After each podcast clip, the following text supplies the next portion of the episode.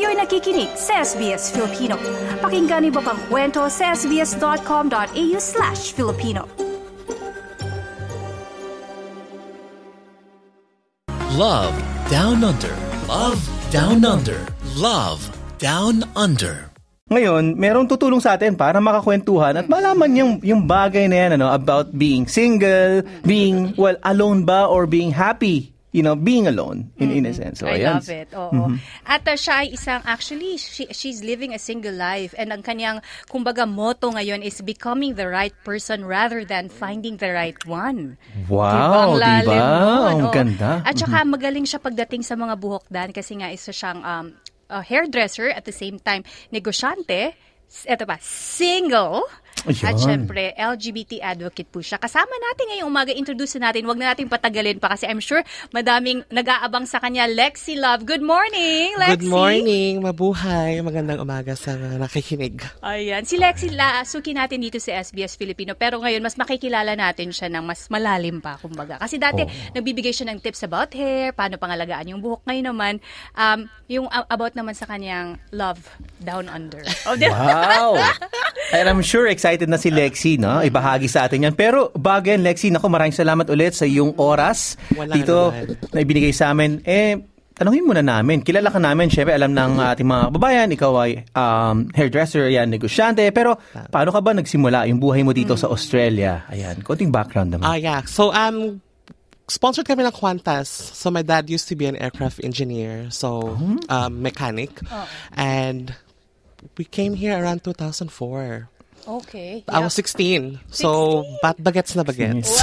I love that. Walang kamwangwang. And then I did high school here and then I studied hairdressing. I did a four-year apprenticeship. And then, yeah, I've been a hairdresser for 12 years now. We've been in Australia for 19 years. I love Australia. So very, very, um, it opened a lot of um, opportunities, um, relationship. I didn't know it's going to happen to me. Um, yeah, so Australia has been great for me and my family. Eh, so, ito trivia pa, Lexi sings as well. Wow! She's a Sometimes. singer. Very, very Sing and talented. dance.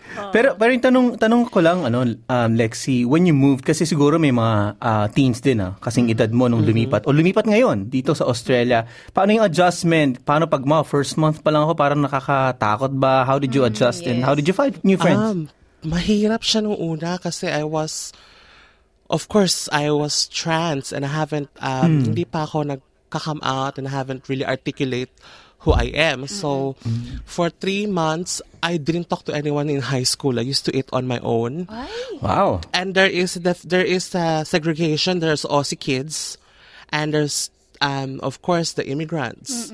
So I didn't know who to Talk to Yeah, hindi katulad sa. Philippines when you're new in school, um, Lalapitan ka ng they actually make an Oh. effort.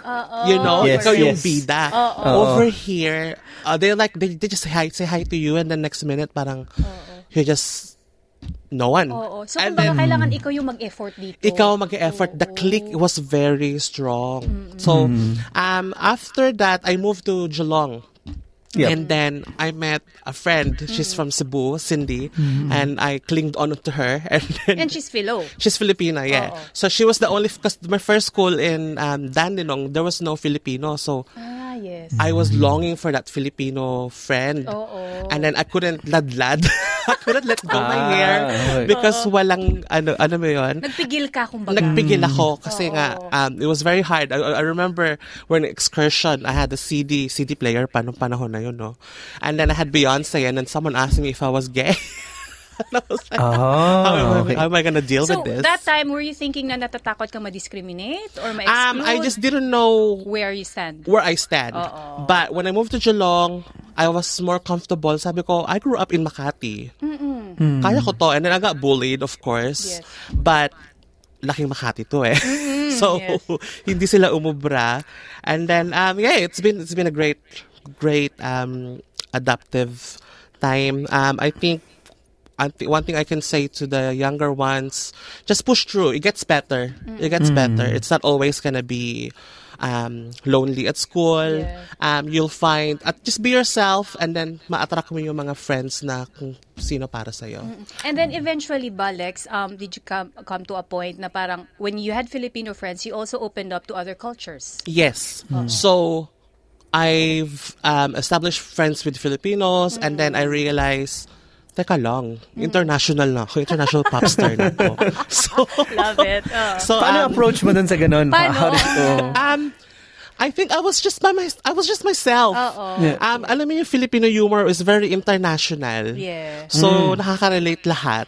Also, um, I was so open with myself. I was like an open book. Um, so most of my friends are from Bosnia, Croatia, mm-hmm. um, mm-hmm. Serbia, and Australian, of course. Mm-hmm. And I also, I immerse myself in their culture. Yeah. para malaman ko kung paano sila mamuhay so then I can understand and be friends with them. So I I set aside my Filipino culture and then absorb yung mga ano nila, yung culture nila. And I found there's, there's a lot of similarities. Yeah. Even sa Oo. food, sa relationship with the parents. Very strict ang parents nila. Same thing with with Filipino. So there is always a common ground. So just find a common ground and I think it will evolve into friendship. And a lot of my friends in high school are still my friends now. That's nice. And uh, when you say about similarity, kasi nga, um, there's a lot of things that we don't know about other cultures. But when you immerse nga, as you have said, mas marami kang natututunan. Like, Mm. marami ding cultures, uh, uh, other cultures na mahilig mag-karaoke. Hindi natin Correct. alam. Akala Yeah. natin tayo lang. Yeah. Diba? yeah. Oo. So, kasi ang, I think my thinking before is, ah, Pilipino, ganito, ganyan. And then, I hang out with them. I go, ah, oh my God, sila din pala. Yes. Oo. You know, the, the religion, the food. It's There's a lot of Close similarities if you actually set aside your identity and just really listen. And yeah, you'll be amazed. Oo. Yeah.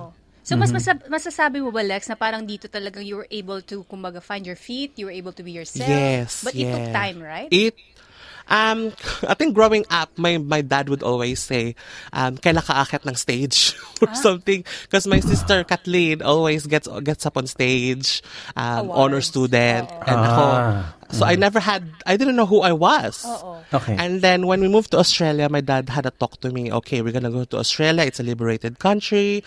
Um, as long as you're not a liability and you're responsible of your own self, and then that gave me confidence. And then he said, just do the right thing, and then um, and if everything else will just fall into the right places. And yeah, um, it's been a good journey for me. Um, my uh, sister, yes, she- my dad would always go, oh, kailan ka stage. So when we moved to Australia, I found myself. I found a purpose. I found my identity. Um, kasi sa Australia, di ba, lagi kami nasa kwarto. Teens. I have to tell this to the parents, no? Stop pressuring your kids because iba yung labanan ng mental state sa Australia, especially in high school, hindi siya madali. Yes. Um, so when I found my love for makeup and hair, then I found myself, and that's why I become a hairdresser and makeup artist because I want to give that gift of transformation. So that became my identity because um, I used to lock myself in the room and do my face and makeup, and um, I perfected it. I honed it, and next minute I was, you know, I was flown to Sydney. I won awards, and I won all that. So that was the greatest gift that we've, I got for myself when I moved to Australia. Kasi talagang mag excel ka kung saan ka happy. Actually, Diba? actually, yeah. Totoo and yan. Australians are very supportive. Mm-hmm. I'm encouraging. I was so shocked kasi when when when I was in the Philippines, pag maganda boses mo, singer ka, di ba? And I moved to here, and then I did music class, and I go, oh my God, they can't even sing. And then they they clap, and then enca- oh, well done, good job. And I'm like, in the Philippines, kailangan ibubukan. maganda boses mo. Get Labanan, no? ka. So, and then I go, okay, this is the country for me. Yes. oo. Sabi ko, kasi, and then, I remember in school, someone said, oh my God, your hair, your skin, your lips, they're all beautiful. Ah, sabi ko, ah, ah, ah, ano yun? What? Pero sa Pilip- It was- Pilipinas, opposite. it was opposite, di ba? Pag because I have curly hair, I have brown skin, asa rin ka kirara, ita. And then I was like, oh, okay. And then that's that's when I um that validation from other um nation that was very uh, uplifting. And I said, oh, this is for me. This is the country for me. And I love the weather. Yeah, the weather. Hindi Gusto siya malamig? I love it. I love it. Ah, Pawisin gusto niya. Kasi galing tayo sa Pinas eh, di ba? Oo. Maraming ganyan na parang may gusto mo, yung may snow pa nga minsan, no? nga. Pero ito tanong na namin, uh, we're happy to hear na talagang sobrang okay ka na dito more than like almost two decades like Yes. running, Yes. no? Pero ano ba yung talagang mismo na sa Pinas? Like living there. Na-miss. Kasi oo, parang half nung life mo nandun din eh. I think ang na-miss ko sa Philippines is the people. The people. It's always the people, regardless where you are. Um, the people is always warm, happy to chat. Alam mo yon laging ready makipagbiruan. Yes. And then when you go outside the kalye, may, may ka, kausapan ka na, may kachismas ka na, you know. Um, I think that's what that's one thing I miss in the Philippines. The warmth. Ito, quick question lang. Um, you were talking about kanina yung, yung you were accepted here. How about sa mom and dad mo? When, when you knew that you wanted to do makeup, was were they accepting of that? Were they supportive? How uh, meron bang struggle? It was um, a struggle kasi since I was three, I always tell them magdodoktor ako. Just to appease. Ah, pero alam mo na.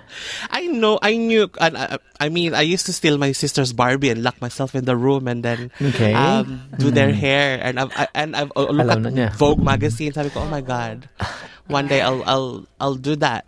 Ito na And calling, then, oh. Mm-hmm. um, it was hard when I said I want to be a hairdresser.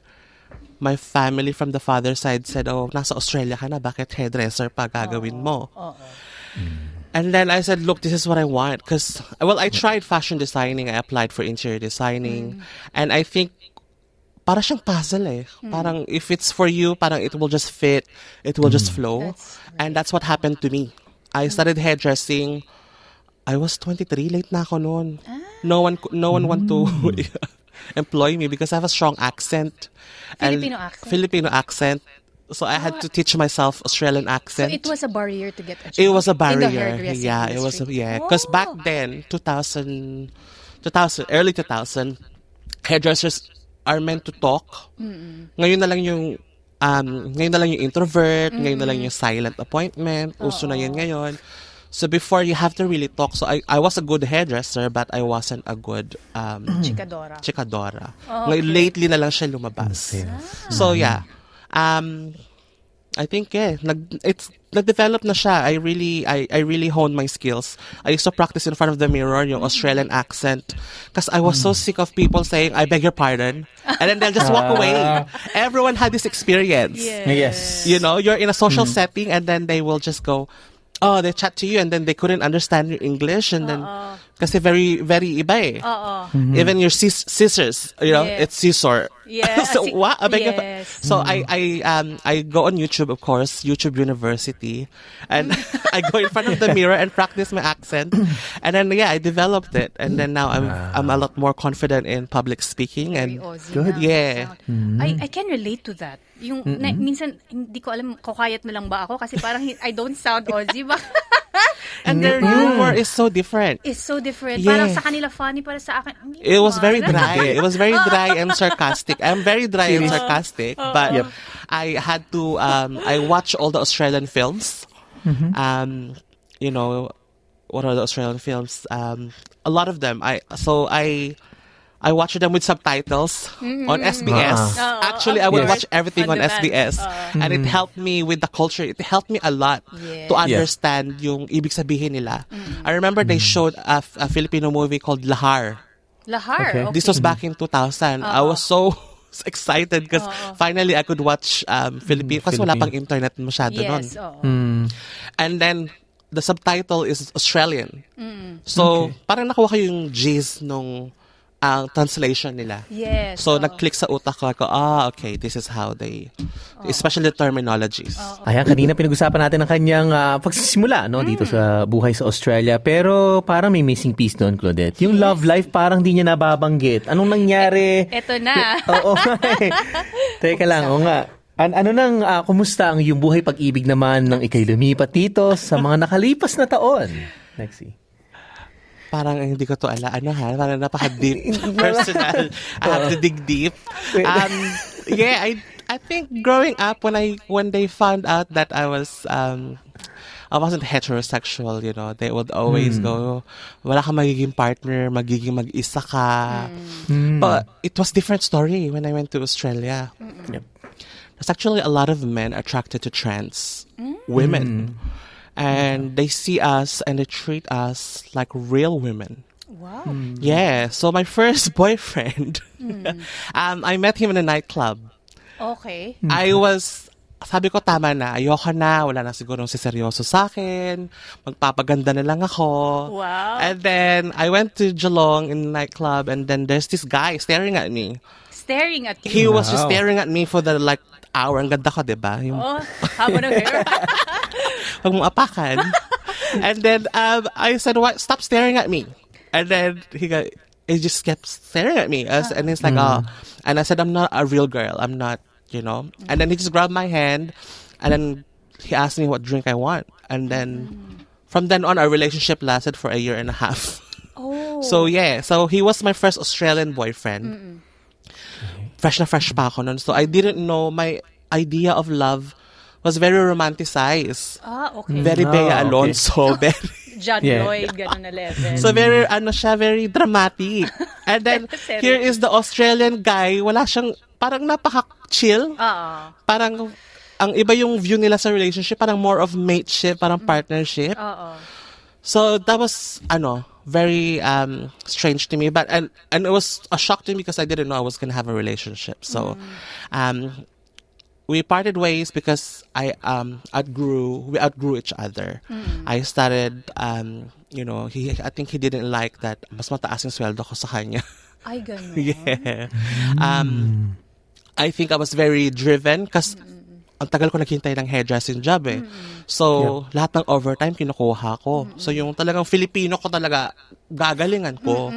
And then, he couldn't understand na bakit nag stay ako sa work.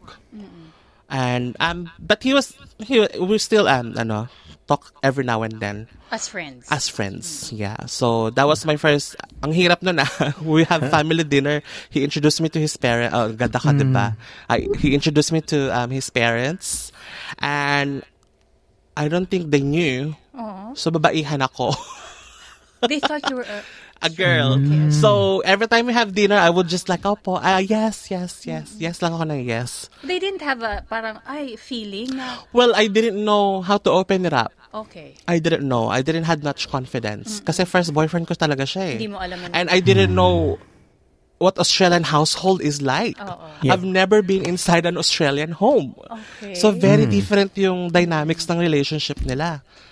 Pero, So, sa, pero sa relationship, talaga bang, um, kumbaga, tinreat ka niya na parang queen? yes, yeah. He lives in Torquay. I work in South Yara. That is like almost two hours drive. And he will drive that every weekend to pick me up, drop Naiwan me yung off. buhok mo, friend, sa door. Ah, yeah. It's causing traffic. Yes. wow. So yeah, I was I was really blown away. Um and then wala yung wala yung physical alam mo it's more of a parang Katulad. beyond. Yep. It was beyond uh, physical and everything. That was the relationship and mind you I used to dream, ah, siguro one day I'll have a blue eyes boyfriend. And then it happened. Oh, blue eyes Na talaga. May blue eyes mo. siya. and then- Yeah, The so power of manifestation. Yes. Dad, alam mo na ha? Okay. Take down ka ba? Sige. Sige. Power of Nagsusulat ako eh. Oh. Nakarecord No, naman. ako rin, na-shock din ako. So, Okay. So one year and a half, and then Yeah. after that, how did it uh, end? Parang Um, was it uh, ano Well, I was civil I won kayo? an award in Sydney. I was flown to Sydney because I was chosen among five hairstylists all over Australia to move to Sydney. It was like my my career started, you know, Going up. going up. and then he was uh, in in jail. for Oh. being intoxicated. Okay. So. Okay. na, na, na, nanginig ako. Sabi ko, ano ba to? Ano, what's relationship? What's love? What's love got to do with it? So, yeah. So, Parang na, like, different goals na, iba na yung mga direction ninyo, hindi na kayo sabay. hindi Kaya- pala siya palaging smooth road. Of Merong, course. Hmm. So, I couldn't, sabi ko, siya yung boyfriend ko, but parang bakit nasa kulungan siya? Kasi he got so drunk in the nightclub and then he got in- put into jail and then I was, um, so parang, hindi, hindi ako nakapag masyadong celebrate. Okay. And yeah, that was the biggest lesson for me. Yeah. And then yung next mo namang naging relationship after him, After him, um, so it was his name is Jeremy. He was like a um, it's like a best friend to me. Um, I met him through a friend. So a little bit weird kasi may I didn't know may mga toy boy, toy girl sila. And then I I used to hang out with this Australian guy and I didn't know he's got a partner. Mm. And he said, mm-hmm. "Oh, my partner is coming." So trans woman din yung partner niya. Mm. So mm. may toy boy siya. So, which is um Jeremy. And then we had dinner together. And then me and him just get along.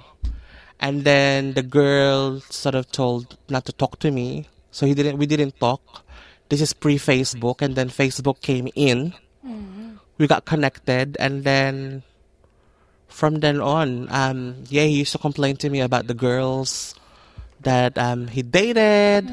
And then, I remember listening to Between Escalantes, kung ako na lang sana. my theme song. Sabi ko, listen to that song. I sent it to him. and then, um, Subtitle ba? may, yeah, bahala na siya mag-google no, no. Basta yun na yung, yun na yung way ko oh, to, to express how I felt. For him. And then, yeah, we got together mga 2012. And then, ayun, a year and a half din siya. Kasi mabilisan ako sa relationship. I was very fast-paced. Oo. So having these two relationships, na, na ngayon ba, na, na- when you're looking back, in, or in retrospect, na, nakikita mo ba yung advantages at disadvantages ng pagiging single? Yeah, because um now I've been single for almost I mean I I date now and then. We have situationship, what we call now. Alam mo ba yun, Dan? Situationship? Um, yes. Na Ay, parang ano? walang label. Oo. Ayun. Parang- Maraming mga ganyan eh. Medyo, pero, ewan ko, depende talaga no, sa setup. Pero, nandun, so nandun siya ngayon? Nandun ka ba ngayon? yeah, so I'm single. I I choose to be single, Okay. but there are situationships. Okay. Um I think parang ka nagsha-shop around. Ah, wow. Yan. Yeah. And O, para also sa mga hindi nakakaalam, sige, paano yung not situationship shopping around, so you're also in your, yeah. um, immersing on your self-discovery. So, alam mo yung tics mo, alam mo yung pet peeves mo. Um, so, yeah, yeah, I think you, I explore myself, my, my boundaries. I think that's what I learned from my previous relationships. There was no boundaries. I mm. didn't know what I mm. want. I didn't know what makes mm. me happy. I my my ex asked me, "Do you did you do you really love me?" Because we were about to get married, and then it didn't push through. And he ah. asked me, "Do you really love me, or do you love the idea?" Ay, very familiar yung line. Wow, ah, pang, pang movie yung ano At yung... wait lang. Bea Alonzo and I was like, I couldn't answer him. And I had to be realistic to myself. I had to be, you know, I have to buhusan ng malamig na tubig yung sarili ko na hindi ko talaga pala, hindi ko pala siya kayang i-please every day kasi six foot tall siya. So, sabi ko, oh God, sex is um, a huge part of relationship. I can't do this every day. I will feel like I'm not enough kasi hindi siya match. So sabi ko, oh, I have to have, everything has to be, I know, yung alam mo yung de- in detail. Kasi I grew up, basta mahal mo lang siya, sabihan mo siya ng I love you, okay na eh. So yung, de- na-open yung eyes ko with the details na, ano ba magpapasaya sa akin? Ano ba yung ano ko? So I learn I realized na if I can talk to that person every day without being sick of that person, okay siya. So yeah. Um, ito tanong, tanong lang namin, no? Kasi, sabi mo, situationship, ayan. Wala namang commitment basically. So ano advantages ng pagiging technically single mo no? With At- with your life, everyday routine, yung business mo, yung job. the advantage I think yung freedom and time time Yan. um I think pag nagde-date I think nag nag nag ano siya flashback siya na parang oh my god I love my freedom. No one's asking me where I am what time I'm going home. I Alam mo can buy what I want. Yes. so, um, Hey Google Play Flowers by Miley Cyrus. Ah, yes. so it was um yung freedom I think and then the disadvantage is ayun nga it's when you're celebrating moments in your business or yourself you have no one of course kasi yung situationship mo hindi ganun kalalim yung relationship Connection. yung connection niya so yun yung ano doon But being committed, mismo ba yun? Ah, Or Yes. being, oo, parang accountable The ka or uwi ka. Oo. I ever since I was young I think I've always wanted to be a housewife Oy, wow. Wow, ah. I love that. Gusto ko nagluluto ako, gusto ko yung ganon. Uh, very submissive ako sa relationship. Ayun, very submissive ako sa relationship. That's what I learned too. Na are you dominant, are you alpha, or are you submissive? So then, you know your personality, kilala mo yung hahanapin mo. Um, commitment, I think, there's a massive shift kasi sa, in the world eh. Alam mo yung, the social media change the, our commitment to um, relationship and, and everything in life. Um, hindi ko pa rin siya nasasagot. I still Still have... searching. That's fine, Yes, of course. yes. Oh. Ito naman, Lex, ah, mga life lessons na siguro natutunan mo from, you know, from your um, experiences. I think one thing I've learned is to um, to love yourself. Um, I think my relationship in the past was like love at the right love at the wrong time. How do you fix that? Um, be the right person. Um, heal yourself. So all those things, I look inwards rather than blaming the person. Ah, kasi ganito siya, ganito, ganito. I can go on and on and on and feel toxic about it, but I'd rather not. It's a choice to go inwards and go, what is it that I can do so that my next relationship will be sustainable and for long term. Wow. So, tinapat ko talaga yung sarili ko sa salamin. Ang hirap, masakit, pero it's worth it. Yeah. So, you, I don't bleed to the next relationship para yung cycle mabe-break. Wow. And it's been 10 years. Mm-hmm. 10 years na akong single. So, um, it's been great. I've I've worked on myself, so I Mm-hmm. know that um, regardless of what happened to my next relationship, I can stand on my own. Mm-hmm. And I always uh, tell my friends, you know, you have to tend your own garden, and then eventually you'll attract the bees, the butterflies, Yes. and Mm-hmm. you know. So I don't like the dating apps. Mm-hmm. It's so hard. Para ka ng commodity. Alam mo yun, you're selling right. you're selling yourself. And then pag hindi pa nagkonting ano lang argument, parang they can just go somewhere else and find someone in the tip of their finger, uh, in the tip of their hands. When it comes Totoo to yan. hair, talagang siya yung puntahan sa Geelong. Kahit na malayo, dadayuhin. Sinasadya. Yes, Oo. sinasadya. Ganun siya kagaling. At syempre, ang kanyang ah, pure love, ikang at passion dito ay nagbunga, di ba? At Nagsimula siya ng isang negosyo. E talungin na natin, ano ba yung inspiration? Bakit mo biglang, kasi iba yung pagiging para practitioner ka, no? Ah, yes. Hairdresser. Tapos biglang may business side na eh. Nag, ah, ito, nagtayo ka na ng business for hair products. May hugot Yeah. ba? My inspiration is myself, no? and the bills. Ayan. I wanna thank me. Sabi nga din sa isang Of ano. course, you have to thank yourself kasi dumuhugutin yung energy mo, yung lalabas na yan. Pero I think I've always wanted to start my own. I knew I'm gonna have, I'm gonna work for my, I don't like to say business. I think I like to say I work for myself. Um, pandemic, I think I was, I did real estate back in 2019 and it didn't work out. And so I was very depressed, moved to Geelong, and then pandemic happened. And I think pag para sa'yo, para sa'yo eh. It just all worked out. And it made sense like all the experiences that I had in my career fall into this. Like I become a manager, I became, you know, um, apprentice from the bottom to ano. And then um, pandemic, the lockdown really pushed me through, and now it's it's from surviving to thriving. Um, it's just um, I get amazed because I've got clients from different parts of Australia. You know, the Filipino community, grabe. Grabe. I Supportive. I thank the Filipino community kasi ang lakas ng suporta nila. I started puro puti ang ano ko eh, clients ko for 12 years. I did hair extensions and hair loss. And now, puro Pinoy. Predominantly, puro Pinoy na yung client ko. It was, mahirapan ako nung una. And then I said, it's a choice. It's a choice to go, this is my purpose. This is my way to uplift my community and to sort of, you know, ang daming Pilipino na nag-work hard and they don't get their hair done. Like, invest on yourself, you know. And um, actually, yung, I had to also take on challenge yung uh, mindsetting. Kasi iba yung mindset nila sa views nila sa hairdressers. You know, it- over here, it's like part, it's like a dentist, like accountant. Sa atin kasi iba eh. Punta lang ako sa kanto, magpapagupit lang ako. Parang it's just another job. It's not, it wasn't a career. And it really inspired me was myself. I was almost suicidal back in teenage years. And hair and makeup transformed my mindset that mm. I can turn something sad, depressed into something beautiful, glamorous. And it will give you more of your confidence.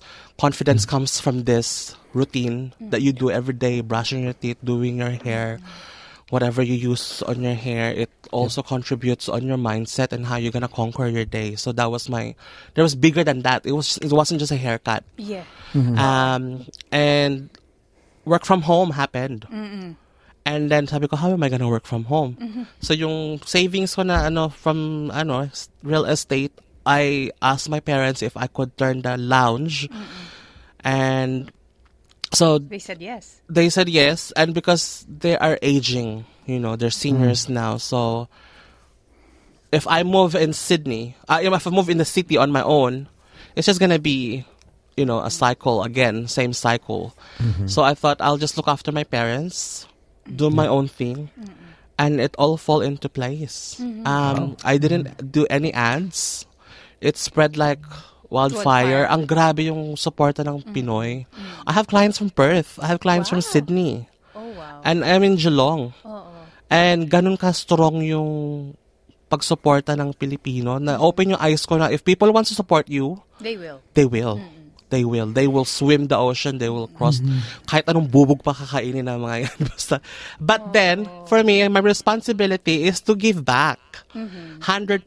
So, I set my intention talaga daily na itong buhok na to magpapaganda sa buhay mo. Yes. so, yun, yun yung ganun, ganun ka, ano siya, kalalim yung passion ko for it. Kasi it saved my life. So, for me, ang purpose ko is to share the power of, the transformational power of hair and makeup Yep. Na you could be depressed, just put some time for yourself and also ano, integrate mo yan and then it will be ano, worth it. Magpa-flourish ka. Well, I just remember you saying din um, in one of your posts na kwento mo na yung curly hair mo, yun din yung parang nag-trigger na parang I want to make my own brand. Because you felt you were ugly with your curly hair. So you know what they say like, you know, if they if they don't give you a seat on the table, you create your own table. So mm. that's what I'm trying to do. Mm. I had lots of uh, rejection from different brands. Of course, there's always got to be the discrimination and the racism. And I said, mm. I can do that. When I managed a salon, it opened my eyes na I'm making people mil- hundreds of dollars. I can do that for myself. Mm-hmm. And mm-hmm. then um, so as I di- I always reflect on myself, dig deep. Um, I hated my hair when I was young, so I my I capitalized my um my beauty through insecurity, and then it clicked to me when I turned thirty that I should capitalize from self love. So I dig deep where saan ba nanggaling yung insecurity ko? Hindi yun, I was a child. But when I was growing up, I remember my auntie would go, maligo ka nga, ang dumi mo tignan. But because I'm just brown skin and I have curly hair, like, and naligo na po Naligo ako, tita. Madungis na akong tignan kasi ang itim-itim ko. And then, when I moved to Australia, yun nga, yung someone um, validated and um, how many guys I used to date na would, oh, your, your skin is so beautiful. And sabi ko, okay, I decolonize. I call it decolonize. I used to hate my hair. It was curly. Um, I would go to the library and then search for how to make your hair straight. I think ginawa ko na lahat. Yung gel, binlower ko, straight nga yung hair ko. Pero ang tigas-tigas naman na parang biscuit. And then, I said, okay, I'm gonna, I'm gonna, I one day I'm gonna have my own product. Mm. And then during pandemic, I did a draft. Yun na. Wow.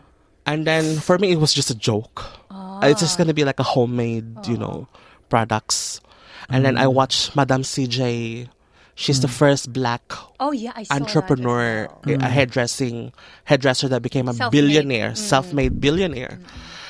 And that really um, sparked the idea in my head. And then I was cleaning my room and I found an old portfolio that I did. Mm. This was back in pre-hairdressing career. Mm. And everything was there. Mm. So sabi ko, oh my God, everything that I'm doing now, I've wrote down before. Mm-hmm. Pina-perfect ko lang siya. Mm-hmm. So, and then I came across the lab and everything.